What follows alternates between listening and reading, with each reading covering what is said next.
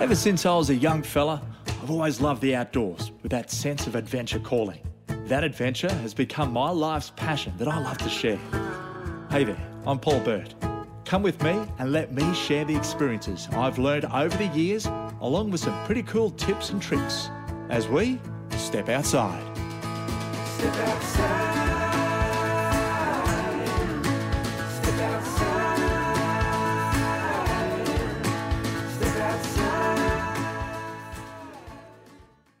And it's a big good morning to everybody, or whatever you might be doing around the beautiful eastern seaboard of ours. And of course, uh, you know, today's show, we showcased catching tuna with Timmy the Tuna, aka Fish Guy, aka Tim. I can't give you his last name because he'll get inundated with probably bad calls. But he is online with us right now. Timmy Tuna, Fish Guy. Welcome aboard to the Step Outside podcast. How are you, buddy? Morning, everyone, and I'm very happy to be here uh, talking about our famous little skipjack tuna. Mate, they're a lot of fun, aren't they? Because uh, you've got to say, to start with, uh, this whole week we've seen so much water coming through across the eastern seaboard that it's been really hard to uh, to understand how much water has fallen, uh, particularly when we're talking a system that's stretching from the far northern parts of Australia all the way down into the deep Tasman through to Tasmania uh, to New Zealand. So, mate, there's a lot of rain. Um, still more to come. But um, that, that, that sort of, I guess, reflects on fishing afterwards as well, doesn't it? Because anyone wanting to get out there and have a crack, how are we going to, how does that hurt or help the tuna in a couple of weeks?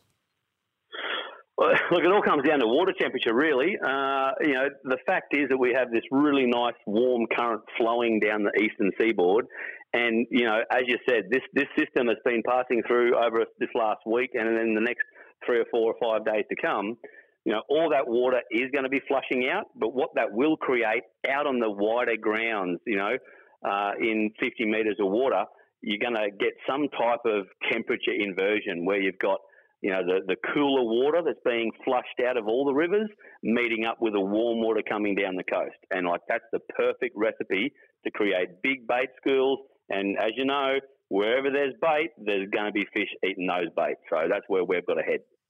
Mate, fishing the local grounds at times when you come out of, say, the Seaway or a coastal bar anywhere, is that you'll see birds diving, particularly on the run out tide. And generally, that's when the water's dirtier, obviously. And they yep. work those current lines at the back end. And whether we're talking yeah. striped tuna, skipjack tuna, you know, mac tuna, and of course, uh, even bonito, all the way through to small yellowfin. Mate, um, do you think after the rain it's going to help, or will it, um, you know, that'll just be pushed further out to sea? Look, it'll it'll definitely help. It'll hinder in close if there's a fair bit of chocolate water, what we call chocolate water, the yeah. the dirty water runoff out of the creek. It inhibits a little bit, uh, although as it pushes out and gets further, you will find those uh, what we call like defined lines. You can actually see them clear as a bell. One side is clear, one side is dirty, and along those lines there, you will get patches of bait, and the the tuna will always be on the clearer side of that line. And that's, uh, I mean, obviously that's where they're going to be feeding because they are a, a, fish that has no swim bladder. Therefore, they've got to uh, keep eating. They've got to eat a third of their body weight every day. Hang on a second. That's a bit like Paul Burt. He doesn't stop eating either. I, I, I tell you what, I have a swim bladder. I have a swim bladder because I know when I jump in the water, I float. I'm like an island. I've had, I'm so, I've had a pelican land on my belly. But no, look, eh, you know, and, and, then four seagulls. But look, mate, it is one of those things that. That's a pelican riding a pelican. I've never seen that. Jesus. What is this program? Oh my goodness! Good on you, mate. But you know, it is one of those things that you know those. I, I totally lost my train of thought. But when you're um, when you are fishing for those particular fish, the lures and the bait fish, you have got to match the hatch, don't you? Yeah, totally, totally. And and depending on what time of year, through through early spring into summer, the bait fish will get bigger. So early on in the season, you only might use a five or ten gram bait profile metal lure on really light gear when you're catching those two or three kilo skipjacks. Yeah. But then later on in the season, as they get bigger and you'll get bullmouth fillies come through and, and, and sardines and things like that, depending on where you are in the country, you might be fishing up to a 50 or 70 gram type of profile. Man, that's yeah. You're up in the ante, and of course, gear like that, you're not throwing a you know a two to four kilo or four to eight kilo outfit. No. You're sort of going eight to 12, 10 to fifteen. Yes, yeah, yeah. Like if you if you're on the coast of Tassie down there and you're fishing for you know 20 kilo tuna down there, you you need some gear. Or whether you're up in Hervey Bay like we were and you're fishing little three, four kilo skipjack tuna, you know the the the two kilo, three kilo gear with 10 pound with 12 pound leader, mate, that's a ball of fun. You take the kids out, small lures, screaming reels, just a bunch of fun. And that's what it's all about, you know, getting out there and having a crack. And of course, as I was saying before, the tuna does not have a, a swim bladder, right? Unlike myself. And of course, what it does is it, it, it has the fish has got to eat. It's got to eat a third of its body weight every day because if it doesn't, runs out of energy and then sinks and gets eaten by a shark. I mean, it's a pretty cruel life, but they've got to yeah. keep moving. They've got to, but they can't stop. That's a very valid point. Keeping moving, like, and that's a massive part of the challenge when you're chasing these fish and trying oh, to catch them. Yeah. You know, we, we experienced it when we are up there at Hervey Bay. You know, you you see them pop up 200 metres ahead of you, and you arc out and around so you don't spook the school with your boat. You go out and around and back in, and you might have to travel 500 metres to get to the school. And by the time you're there, they're already gone again. So, like you just, it's like a cat and mouse game. You just keep chasing and casting and chasing and casting and chasing and casting, and it's quite exhilarating and fun when the conditions are, you know, like 25 knots like we had. Uh, you know, blowing your hat off, and you could you could cast into the wind, and we were spooling the whole spool with the wind. So it was kind of a crazy crazy day, but incredible fun. And mate, that is just what it's all about, isn't it? You know, working out what the fish are doing and enjoying yourself regardless of the conditions. Although the conditions that weekend was absolutely bloody horrendous, mate. Um, tell tell me, of course, um, you know, when you are targeting tuna, you got to move upstream. Do the arc around them. Now, people at home is have a look at what the tuna are doing. Okay, if they're moving. Yep uh, normally into the wind is when they're, they're feeding that way, that direction. You don't yep. want to carve through the school. And other anglers out there, this is the worst thing to do, or even jet ski fishermen, is that you are fishing a school and then some turkey comes flying up through the middle and just sounds everything because the fish are already, you know, they're, they're, they're feeding, they're looking, they're on the move, and they'll sound. And what sound means? They hit the deck, they go down deep, then they'll pop up half a kilometre away somewhere else, and then you're yep. then you're on the hunt. You're you're the one that they're avoiding Okay, but yeah. you want to be their friend. You want to you want to get to them. So go around the school of fish into the wind, head upwind, and then shut your engine off and be quiet. Now the wind, quite simple, is going to push you towards the school. The school will come to you because you're dead quiet. You're going to get a cast into the fish when they're feeding onto the bait. Yeah.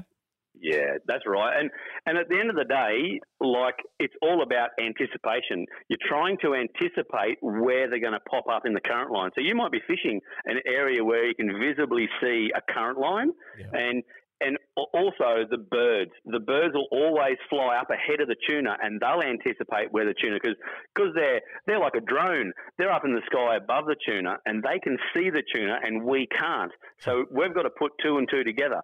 We've got to look at where the current lines are and where the tuna are heading to, also where the birds are. So then we can maneuver our boat out and around, and we might have to travel 500 metres hmm. as fast as we can, but out and around where the school's going, so you don't spook them. Yeah. And then you you turn engines off, you you drift back into them, and you know it's it's a cat and mouse game. You might do that nine times, and you might only succeed once, which is the normal style of tuna. Like yeah, they're everywhere. They they travel at you know 20, 30, 40 kilometres an hour underwater. They travel much easier than you in a boat. So it's it's a, it's a challenge, which is fun. Mate, it is a challenge, and of course, when you look at it that way, uh, you know, I got, I got to say this as well because I do have my pet pelican with me that comes with me everywhere on my belly. Is that you know if you release the birds and you follow them because look, the birds have an acute sense of smell. You're an idiot, right? And and when they have this acute sense of smell, is that they they are always flying into the wind a majority of times because the smell of bait. Now, I know you do, and I know I have. If you walk out into a headland, you can tell if there's a mulloway feeding on the headland. You can yep. tell because they stink. You yep. can smell them. And then you can smell if there's bait fish in the area out at sea if they're being smacked up because you can smell the oil in the air. You can yep. feel it smells like tuna oil coming straight up your nostrils. And the birds yeah, are picking so. the birds are picking that up. So if you can't smell it, the birds can still sense it. So the idea is the mutton birds or the brown ones that are really good pilots and they fly like a half a millimeter off the uh, the water's edge, dodging between the swells and the sets. Yep. And then you got the white terns. Those white terns are my friends. They're the ones I like yep. because they're the Certainly. they're the ones that are really gauging and they're direct. They're generally high and then they'll come down low when they're about to feed. So they're the ones you really want to look for, right? Yeah, hundred percent. And and you touched on a very good point there: the smell of the fish. People mightn't realise at home who haven't really experienced it that that you know, you can picture. Everyone's seen on TV where there's where there's schools of bait fish on the beach and there's a bunch of sharks smashing through them, and that happens out in the middle of the ocean. So where, wherever you are, and those bait schools, they can be you know an acre in diameter plus. But when the tuna are there, there might be 200, 300, 400 tuna all smashing into that school. And what we see in the water is the scales. So all the scales off the bait fish are floating and glittering through the water, and you'll often see that before you see the tuna or, or before you see something else. And you can see, you know, that's where the smell comes from. All these little tiny fish just getting obliterated by the tuna, and where we ended up smelling that. I want to talk about eating quality of tuna. Now, you know, we, have travelled, been fortunate enough to travel around the planet fishing, and I've noticed if you're in a Pacific Isle where you, you're off the edge of the reef, it drops down to you know I guess you know, call it three thousand meters. Okay, oblivion, really, oblivion, deep, deep water, right? Horribly deep water. And it's it's abyss. It's dark purple in colours, and you look at it and you go, "Oh, that's beautiful coloured water." But geez, that's deep. But the bait fish they had to get there, they don't get the the white pillies. They don't get the frogmouth pillies. They don't get those real, I guess, uh, or even normal pillies. But they do get a lot of oceanic fish, such as sea gar, such as flying yep. fish. Now, you don't get that oily yep. fish. Now, what I have noticed is that when we eat yellowfin caught off our coastline anywhere around the country that I've fished, is that um, you'll find that fish is exceptionally fishy. Mm. Really, really fishy. Beautiful yellowfin. And you have a look at the meat when you carve it up. You get rid of the bloodline. You've, you've bled him. Uh, and yep. when you carve it up, you, the, the meat is still red, right? But it's a lighter red. It hasn't got the blood in it but it's tastes oily, tastes pilchardy, tastes fishy. But then when you go to the Pacific Islands and you carve up a yellowfin and it's being bled, same deal as what you do here, is the the meat is pink and super yep. pink, super beautiful color and no no smell. And that's yeah. the diet of the fish, right? Is that yep. you, you eat you eat the fish and you're eating what they're eating. So there's yep. close in tuna that we catch generally a, an oily tasting fish. And, and you shouldn't put that down in everyone. You shouldn't put that down to your experience of a good tasting fish. Uh, you, you can experience it, you can have it, of course, and you're going to taste it. But until you taste a proper oceanic tuna, you will not understand the difference. The magnitude is a thousand times better having one yeah. of those deep water Pacific uh, tunas, man. It, it is incredible. And it's, it's a hard fish to find, too. You go to a shop, and they're going to charge you an arm and a leg but you still don't oh, yeah. really know until you until you taste it. You've got to compare both to understand it. Yeah, certainly, and and and it's like the the little skipjacks that we have up up in the Hervey Bay area where we are fishing. Yeah, you know they're a, they're a very nice table fish. They're a very clean fish. Yeah. Um, I think age has a massive part of that. So. You know, a, a young two or three year old skipjack might be only two or three kilos, and, and you fill it one of them after bleeding it, and it's and it's almost opaque white pinky flesh. It's really nice, and it yeah. and it turns a little bit grey when you cook it, but it's still a very clean tasting fish compared to something like we get around the Gold Coast here, like you know the good old faithful mac tuna, yeah. and they're red red as a red sky. You know they're just terrible. people know? love uh, to eat mac tuna. Some people love. Some, I've got a some... couple of mates who love mac tuna, and and like I've got my cat Murphy here on the couch, and he's the only person I know who's really into mac tuna.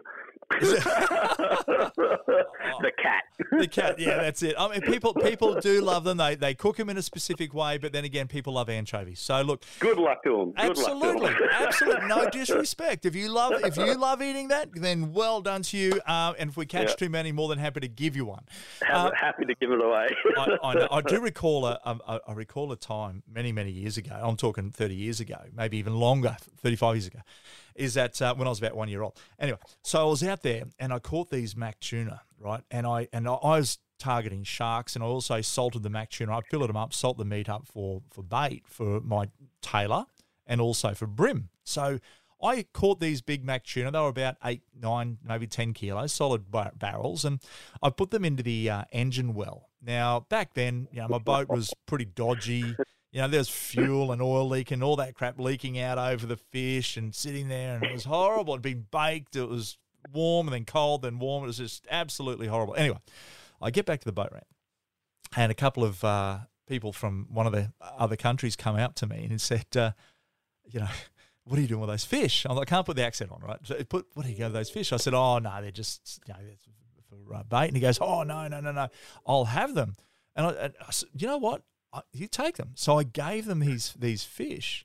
And, um, mate, he came down to the boat ramp the next week when I, I was out. I came back in again.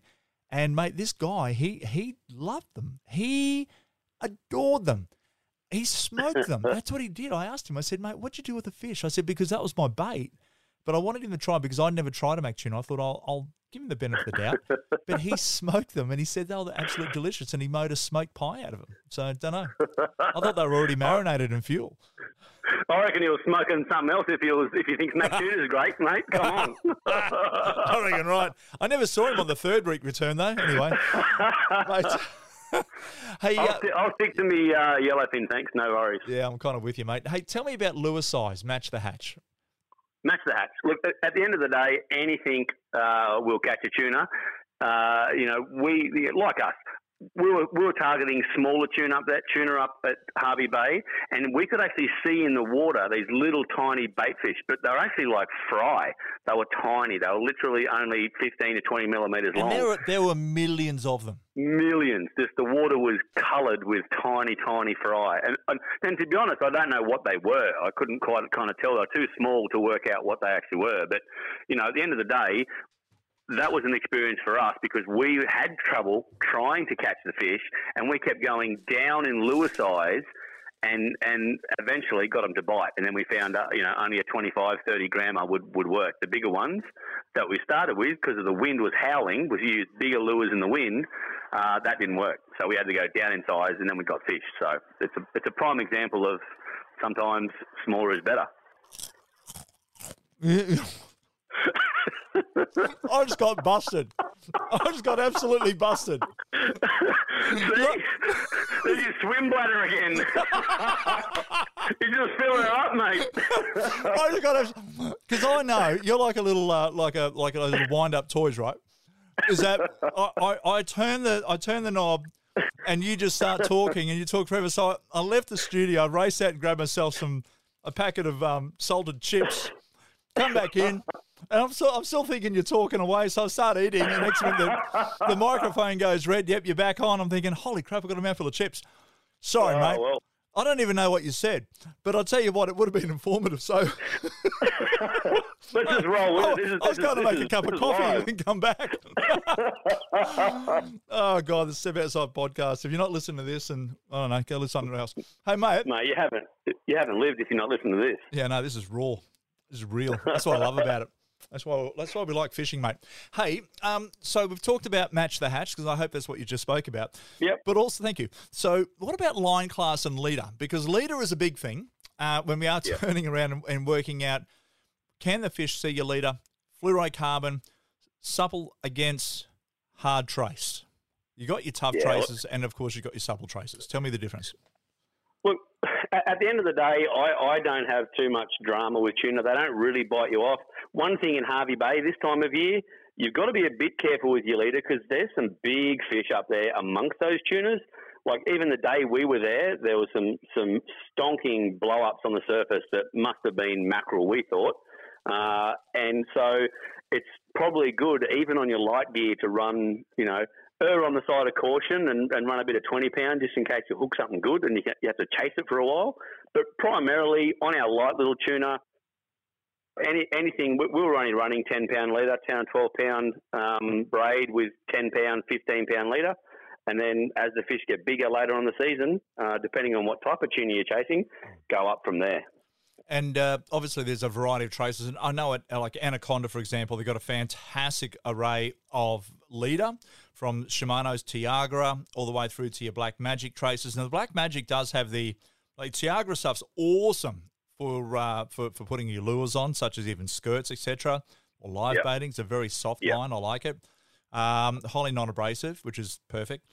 And also your uh, black magic leaders, I like those because they do come in supple and tough. So if you're after your kingies yeah. and you're working a, an area or even casting poppers like you and I have done out around the Swains Reefs and other barrier reef places, targeting big yeah. fish, yeah, you need to have you need to have that that um, fluorocarbon that's going to be super tough against uh, reef. That's not just going to nick and break. Uh, and of course, that's where the tough trace comes into play. It's, it's a lot heavier and, and heavy duty to tie knots with and all that. And it's obviously in the FGs and all that come into play. But Yeah. when, when you are using that supple, it's a beautiful soft line. And I think that's what I would prefer over tuna uh, to use, particularly if you're casting that, you know, 20 gram or a 40 gram or an 80 gram stick bait or even 140 gram stick bait, is that you're going to use Yeah. that line that's going to leave no impression on the water in front of the lure. Yes, yeah, yeah, that's right. Because they, they do get spooky, and I, and I think that's a valid fact. Sometimes the fish are just on and they'll hit anything, and other times you, you need to make it and present the lure as best you can because they are a bit shy. And if someone's been fishing there the same morning as you and they've already pulled two or three fish out of the school, you know, you you got to you got to have the advantage in your your court. So depending on whether they're they're a bit shy or not, you know, change change the leader up. And you've got to work it out. There's, um, you know, we've got across the eastern seaboard of the country, we've got the highest amount of registered boats per capita in the southern hemisphere. Like everywhere's just busy. That's so, right. Yeah. So, and when tuna are about, the birds are diving, the fish are on the surface. You know, everyone gets excited, uh, particularly as, a, as an angler or a boatie or a kayaker or a jet ski fisherman. Is that you, you want to get to the zone, you want to get into that impact area to, to Yeah, hook up. sure. And when you're in there, then you worry about sharks. But when you're in there, is to uh, to have everything set up perfectly. Make sure your drag set up. Per- first things first, you've got the right gear. Drag set up, Yeah. your leaders and your knots, everything's secure. And of course, and then have a game plan. What do you do when you get the fish back to your jet ski, your kayak, or to the boat? Do you have a net? Do you have a gaff? Yep. Where are you going to put Yeah. the fish? How are you going to hold on to it if it's a big one? What if something else comes up and tries to eat it around the boat, which happens quite regularly? Um, Happens a lot. What do you do? Absolutely. Um, and, and I'll tell you what. Some of the experience I've seen with a tuna, having tuna around the, the back of the boat, and you've seen this down on the nine mile northern Tweed Heads of uh, northern New South Wales, is that you pull a tuna in, it could be 10, 15 kilo, 20 kilo yellowfin, whatever. It gets up beside the boat, and you could have like a 10 or 12 foot, you know, bronzy beside it, wanting to eat it, just a bucket full of teeth. And these Oh, things yeah. are huge, and mate, they turn on themselves. Like, there is no way that you're going to get out of these things way if they're coming at you. Like, th- No, they- no, not at all. It's, it's very Incredible. similar to Paul Burt chasing after a potato chip, really. But uh, you know, that, that's pretty crazy stuff. I've got to get another packet. What else can I set you up on? Uh, no, I'm all good. Mate, But tell- that, that's the problem. That's the problem with tuna. Like Okay. you know, if you get onto a school of tuna that may be five or ten kilo, Mm. and you're only still fishing with your light ten pound gear, the sharks are a big problem. There's times in Hervey Bay where you just got to get to them. You know, you have to fish heavier gear to be able to get them to the boat before the sharks smash them to pieces. So that's a, another thing to think about. That's for sure. Yeah, it is. And um, tell me the cooking process because fish can cook themselves, particularly long-tail tuna. Now that's a species we haven't hit on yet, and generally around you know Easter they they come down to uh, you know along the eastern seaboard, and they're a beautiful, fun fish to catch. They love eating gar, they love eating skit poppers, and they love eating stick baits. These particular tuna, they cook themselves from the inside out if you don't get them in quick enough, Yeah, which is which is an issue. I guess you can write it back to exercise for us humans. You know, Yeah. when you exercise, you build up a lactic lactic acid. That's why your legs hurt when you go for a mountain mountain hike or something. You know, and at the end of the day, tuna are no different. So if you're fighting uh, a, a large tuna on light tackle for 35 minutes, Yeah. that fish is going to be stressed. It's going to be hammered, and it's probably not going to taste as good No. as a fish that you'd hook and bring in straight away. So Mm. I think there's a two different things here. Like there's recreational fishing where we're catch and release with the kids and having fun, and you know you might take one home and, and let ten go. Yep. Uh, and you know you want to catch that one that you're taking home on a little bit heavier gear. It's not as fun, but at least then the fish is in quickly. It's you- you're able to to put it put it to, to sleep and bleed it as quick as possible, and then the flesh is going to be as good as it could possibly be. Bleeding a fish, I like to a couple of different ways um, that I tend to do is I cut both sides of the tail down on the, the back end, uh, and then I'll I'll stab underneath each side of the pectoral, Yep. um, going into the backbone, and then I'll cut his throat. But also at the same time is um, I'll do that, and then obviously you, can spike them out, uh, and it kind Yep. of got great hand spikes. Yeah, Um, they're, and they're fantastic. yeah, spike the fish. Um, you want to, you don't want him to bump around everywhere because it's going to bruise his meat, and, and obviously that just go, you know, it's not a nice way. You'll have to discard that bit of meat. Uh, Yep. But you know, getting all the blood away from the meat and the flesh is super important. So bleeding, and you can bleed fish. You can bleed all your fish like that if you want. Just discard and get rid of, I should say, get rid of all the meat, all the blood out of that meat. Otherwise, it can taste yeah. pretty horrible. Yeah, certainly. It's a it's a massive, massive uh, thing to do to all fish. I think. Um, you know, we've all had plenty of fish that we've maybe not bled them as good as we should, or just not, you know, even not bled them, just chuck them straight in the esky with with ice, and they're not as good. Even when it comes to comes to the normal common fish of flathead and bream and the rest of it, yeah. they all taste better when you drain them out, and it's something that uh, tuna especially. Yeah. Uh, will hold a lot of blood in their in their flesh if you don't if you don't drain them out. Yeah, that's it. And of course, sashimi, great way to do a good shoulder of tuna. Yeah, beautiful.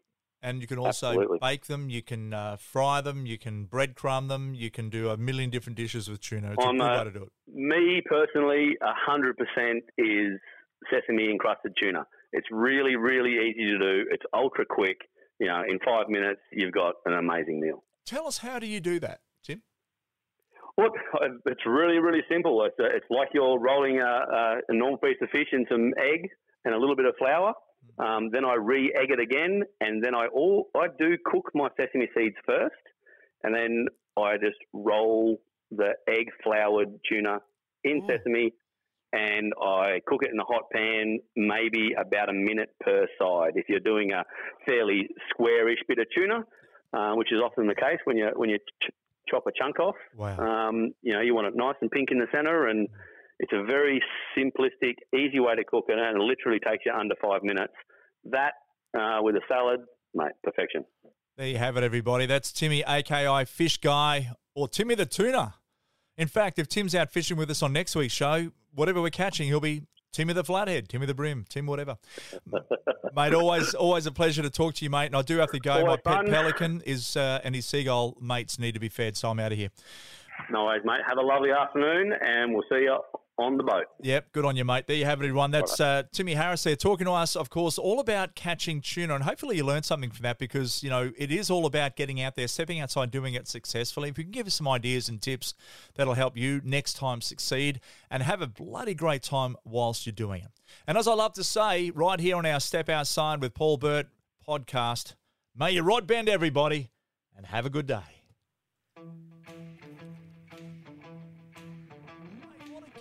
See the size of that thing. Now, if you're going to be out there fishing and you're illegally doing it, you should be throwing in a pen or a crab pot. I'd have to say, if you're going to use a long shank hook, great for whiting, perfect for yabbies, not the best for live bait, such as a herring. Oh, come on, mate, you're joking, aren't you? That's absolutely that's that's rubbish. You know that. Now put yourself in a fishing line pit. Now that's a catch. That is a quality catch. Well done, champion.